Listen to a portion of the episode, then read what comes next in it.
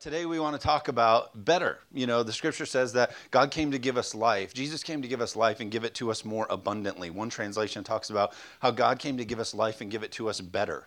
You know, uh, salvation or praying a prayer, or the sinner's prayer, uh, or being a Christian is more than just going to heaven. A lot of us like, oh, I'm saved. I'm not going to hell anymore. Now we just have to what? Wait out these years until I die and then I go to heaven? No, God's plan for our everyday is to be better through the process of salvation. Amen.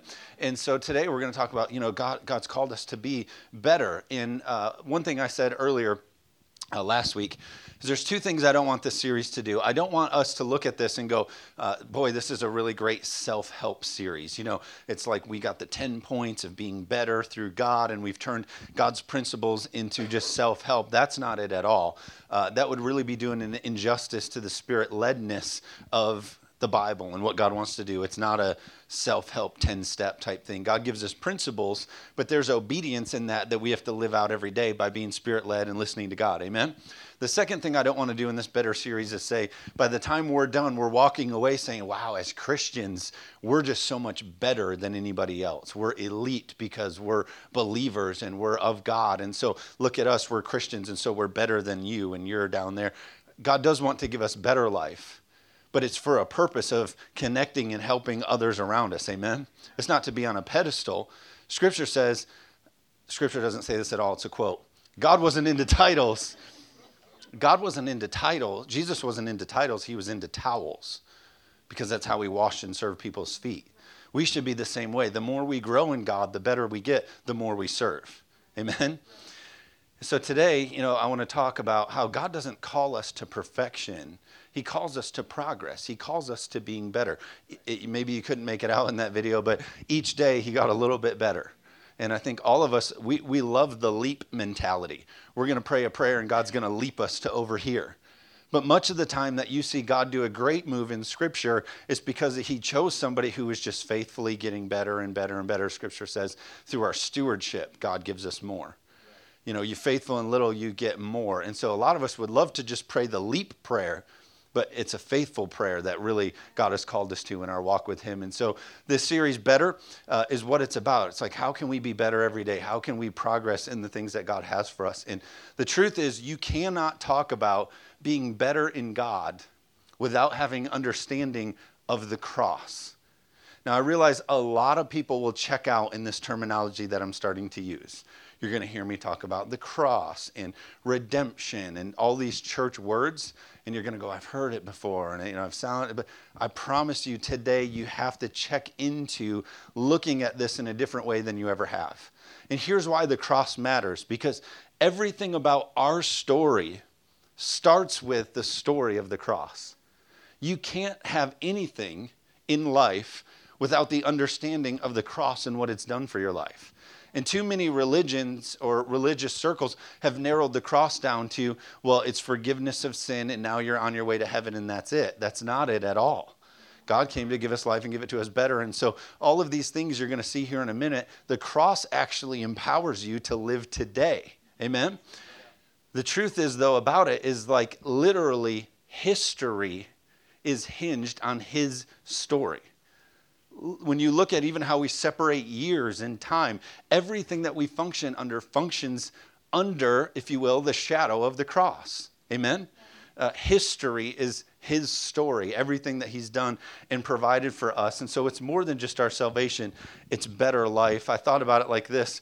Uh, this is a terrible example, and it's the best that I could have, and maybe it's just the week that I had.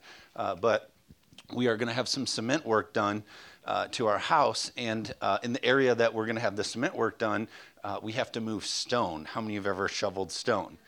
That's fantastic, right? You just do a hard scoop and you pick it up, and there's like three stones on there. You're like, we are killing it, right? Let's get and um, and so anyway. Uh, and so we're just we're moving stone and we have this shovel and so we got this whole back of our house to move all these stone and uh, before the cross before our sins were forgiven, before uh, he sent his son as the ultimate sacrifice, it's like we were moving a yard of stone with a spoon. And then the cross happens and, and his blood covers and our sins are forgiven. And it's provided in our lives basically like a bulldozer. Amen? What, what, what used to be this kind of, of work and effort, now the grace of God has showed up in our life, and we don't have to give sacrifice and work. Uh, and of course, we give sacrifice, but I'm saying Old Testament sacrifice and all the things that they used to have to go to. Now the grace is there and our sins are forgiven. And it's like the ease in which we can be in relationship with God completely changed. Amen? It's like uh, it's like literally imagine if you if you were someone who had a business who who you you planted and you worked the field and you worked the roadside stand and you delivered it once they bought. I mean, you did like everything by your own effort. And then all of a sudden, Fortune 500 company comes along and says, "Hey, I just need you to sit in an office and I need you to oversee and I need you to tap into my inheritance." Now, uh, everybody said, well, I don't know if I like that. You know, you're saying that God hasn't called us to do anything. Well, get ready because the next 20 minutes I'm going to talk about the cross you have to carry. So just erase that idea that I'm saying God's, now that you're a Christian, God's putting you in a luxury office. No, there's sacrifice that we still make. But it's in a different way because of what the cross has done for us. Do you want to be better? Do we want to live this abundant life? We have to understand what the cross has done in our life. And if you've grown up in church or if you've been around church and you've heard a million sermons on the cross, I want you to try to hear it and look at it in a different way today because it's the cross that gives us the power to be able to be better. Amen? So things are different because of the cross. And so you look at many people in their Christian life and you realize they may have prayed a prayer and they may have had their sins forgiven and they're calling themselves Christians, but there's no fruit or there's no evidence of it in their life. And I'm not here to call anybody out or judge anybody, but the scripture does say that proofs of our relationship with God or us being better is that we have fruits of the Spirit in our life. There's proofs or there's fruits of what God is doing on the inside of us coming out by the way that we what? Show gentleness and kindness and forgiveness and compassion and all the way that we live out what God is doing on the inside of us. Amen? So we need to look different. I love this thought. Uh, you are how you behave. Okay, thank you. You are how you behave. Many of us say, Well, I'm this and I'm this. Well, if you're not that, then you're not that. Right? That's deep, right? well, I'm this and I'm this. Well, if you're not that, then you're not that. And, and that's the problem that we see in church culture is uh, the sinner's prayer is easy. And I say it every week. I'm gonna we can pray a prayer, a simple prayer that's gonna change your life and whatever. But that's the beginning of a process of salvation. Scripture says we are to work out our salvation. It's a process of surrendering and, and understanding what the cross has provided and letting Him do a work in us. Amen? And so uh, just because you say it doesn't mean that you are. You know, you are how you behave. And so if we talk like the world, and if we act like the world, and you're mean like the world, and you're negative like the world, and you're greedy like the world, then there's probably a lot of cross and, and, and, and, sacri- and things that need to change in us. There's a process that's still being surrendered to God. Amen? Because there's fruits of the Spirit that we need to extend. And so just because we say we're Christians, but it's not affecting our life, means that we, we got to continue to take up our cross and die to self. Amen?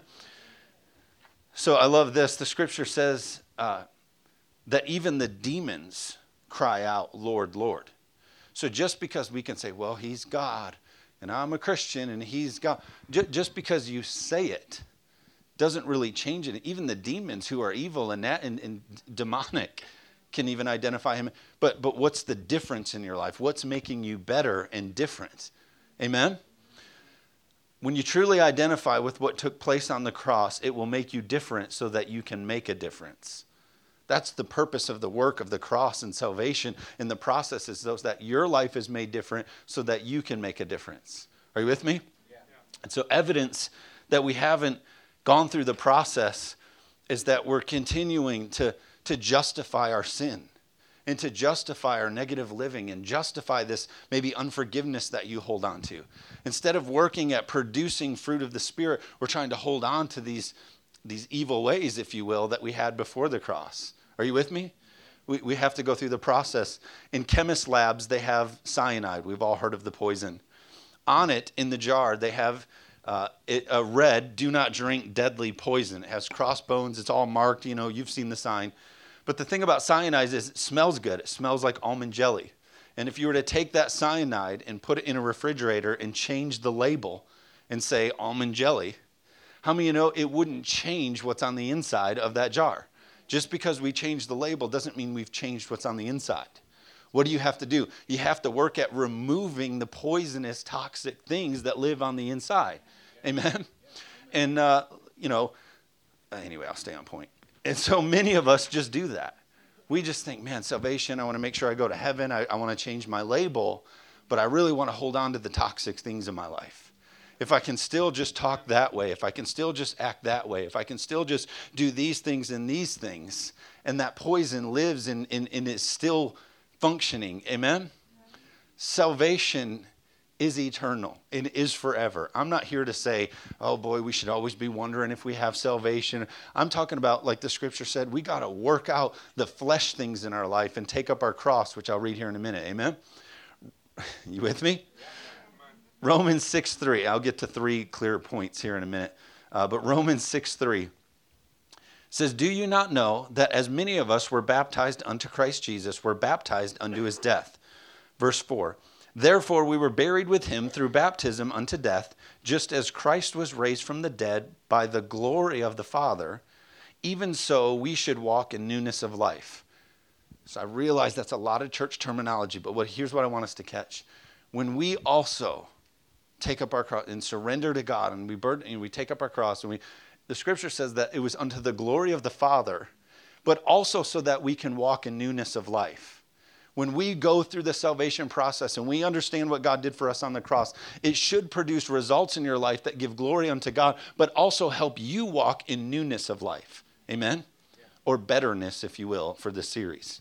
Verse 5 For if we have been united together in the likeness of his death, certainly we shall also be in the likeness of his resurrection. So there is a death process through salvation where we surrender our lives to the ways that we used to live and the way that we used to think. But also in that, there becomes a resurrection process. How could I ever forgive that person? How could I ever be that generous? How could I ever do this? How could I ever do that? Here's how you did it you did it through the death uh, process, and you raised up in this new resurrection process. Amen? I used to think negatively. I used to think this way. I used to be so angry. I used to, I, you know, well, you know, anger has always been in our family, and it's just we're angry people. We're, how did that? How do you ever get rid of that? It's through the death process and a resurrection process of new life. Amen. That's the cross. It's more than salvation. It's newness of life in your day now well, you know, we didn't come from a family with college education and I'll never be able to get a job and I'll never be able to do it. But if you just surrender to the cross and the process of death and saying, God, I want to be raised in new life, He can make you CEO. Amen? He can promote you in your jobs because that's the newness of life unto the glory of God. Amen? Are you with me? It's more than just salvation, it's a better life. It's a better life. When you identify with the cross, you say, I recognize it's not about me or my agenda. Those things die. It becomes about the agenda and the glory of God. So your efforts don't become as much about, oh, we got to live in the right house and we got to have the right cars and dress the right way and put the kids in the right school. What then matters to you is, am I making a difference in my community? Are my schools healthy? How can I get involved? How do I serve my church? How do I be on time? How do I pray for people? How can I, somebody say amen? All of these things. And of course, I could go on and on but your agenda changes from the ways of the world to the ways of the kingdom of God because you've understand what the cross was trying to provide and do for everyone here on earth. Amen. So the scripture says, Old things have passed away. Behold, all things have become new. That's the cross. It's better. You don't want those old ways anymore. Let's get you some new ways, new ways of thinking, living, acting, interacting, because it's better. Amen?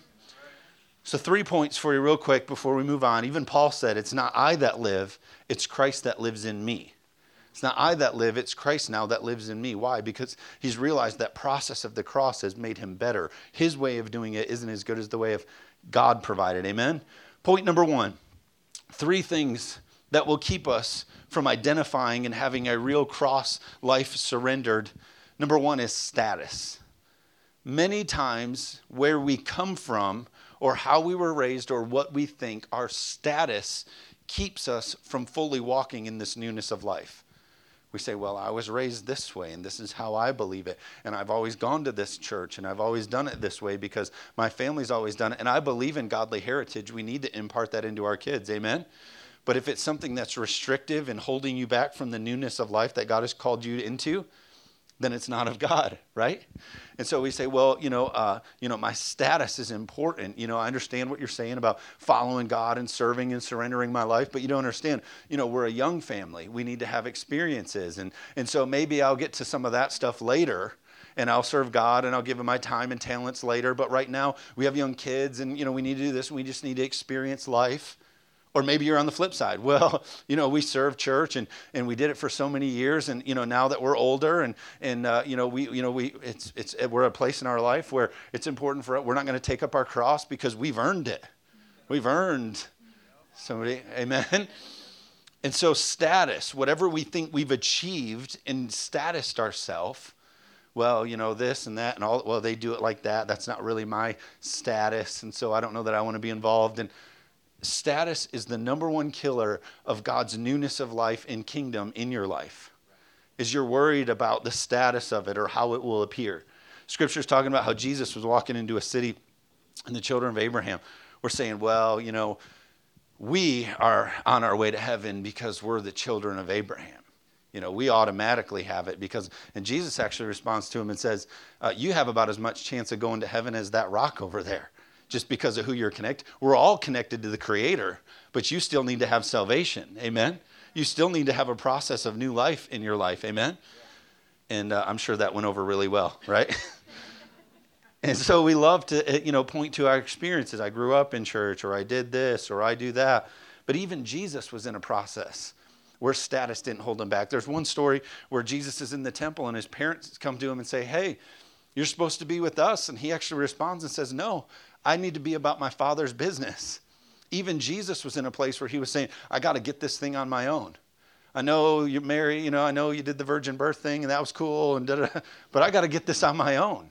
I got to I got to make sure that I'm I'm being obedient to what God has called me to do. Amen. And so it's important for us. Number 2, options. Uh, a number one killer of our of our, our growth or our pro- progress with the cross is options. Uh, anytime that God's called us to surrendering or identifying with the cross, or like we just read here, uh, being in the, you know, identifying with the process of death, burial, and resurrection with God, we always look for options. God's calling us to take up our cross. Hey, I'm calling you to go do this. I'm calling you to go be a part of this. And we say, hmm, let me just make sure there isn't any other options. And really, what we're saying is, I wonder if there's an easier way. Or what we're saying is, I wonder if there's a way that I could do it on my own instead of fully trusting God. Amen? So Jesus was in the garden. Literally, even Jesus has this moment. He's in the garden, he's praying before the cross. And scripture says he's in such a, a place with God of prayer and of, of, of anguish that he's sweating blood. And he literally said, If there's any other way, Lord, take this cup from me. If there's any other, but then he has this understanding of options are a killer. And he says, It's not my will, but thy will be done. That should be on our lips every day. God, I don't want to do this. I don't want to be a part of this. Oh, I got to get up on a Sunday and serve. Oh, I got to, you know, do my block out dates so I can serve at church. And I got to push accept instead of decline, especially in the summer. That's it's second service again. This is none of you guys who serve. oh, I got to push accept. Lord, if there's any other way, let this cup pass for me. Serving in the summer. Not thy will, but your will be done. Oh, God, you're calling me to give how much to what? Oh, if there's any other way, let this go. Nope, not thy will, but your will be done. You've called me to go up and pray for who?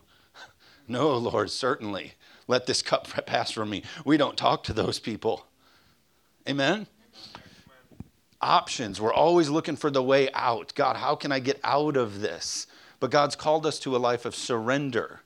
We have to get rid of our options. Even Jesus was called before the judges, and he had the opportunity to, he, I could call down angels, I could get out of this. But instead, he said, Not thy will, but your will be done, because options limit you from the true cross experience. Amen? I'll close with this one lastly. A huge killer to the cross, to the newness of life, to the better life, identifying with the cross and what he's done A huge thing that holds us back is point number three. I would say it's the number one killer for people is the fear of loneliness. It's loneliness. Uh, even Jesus, he's about to break through in what he's essentially called to do, the cross. And he gets his buddies. He says, Hey guys, will you come pray with me? Just be with me. Come pray. I'm going to go over here and pray. You guys go over here and pray. This is a huge moment in my life. And he turns around and he looks, and they, we all know, they fell asleep on him. And he had to battle lonely. Wait, what? This is what we were working for. This is what it's all about. This is even a good and noble thing I'm about to do. And you guys are backing out on me? Loneliness. In the garden, in the night, loneliness is a huge thing. That if all you do is look to be cheerleaded, you're never going to make it in the process that God is trying to do in your life in the kingdom. If, if we need cheerleaders and we need motivational quotes to be able to make it in the process, you'll never make it. Why? Because even Jesus had to battle here on earth the status of loneliness. Now, will God the Father never leave you or forsake you? Absolutely. Absolutely. He's always there for you. But sometimes in our life, when we look to have somebody there and cheer, where'd everybody go? They're falling asleep on you. But you guys don't understand. I'm doing this good thing. I'm doing this and then they're falling asleep on you. Even Peter, the scripture says, they go to capture Jesus on the way to the cross, his destiny. Scripture says Peter gets out a sword and cuts off the guy's ear. And Jesus has to say, No, no, Peter. And then what did he say to Peter? He said, Get behind me. In our process of the cross and what God wants to do in your life to help you achieve your call and your destiny, there's going to be people that you have to put behind you as much as we think that's fun, like, oh, look at me, I'm getting better. I'm putting people behind me. Look at me, I'm, you know, look at me, I'm being better. It hurts to put people behind you. Amen. It, it, it hurts in the process to say, got to do this one on my own. I got to do this one totally dependent on God. But if you do it, if you surrender, if you if you're willing, like Jesus here, He's saying, hey, you got to get behind me. It's more important that I do what God's called me into than it is for me to have a crew, an entourage. Amen? Jesus understood that even like what we sing, the old song, when none go with me, still I'll follow. Right? And I think so many times in our culture, when it, God has called us to something, we go, I wonder who's going to go with me. And then if people aren't willing to go with you, we say, well, then it must not be important. We love to go with the crowds, but there's oftentimes when none go with me, still I follow. God's called me to this. I'm going to put my hand to the plow and I'm going to go and I'm going to go and I'm going to go. Because sometimes that's the journey to the cross, but the promise is your life is made better in newness of life, resurrection power unto the glory of God. Amen.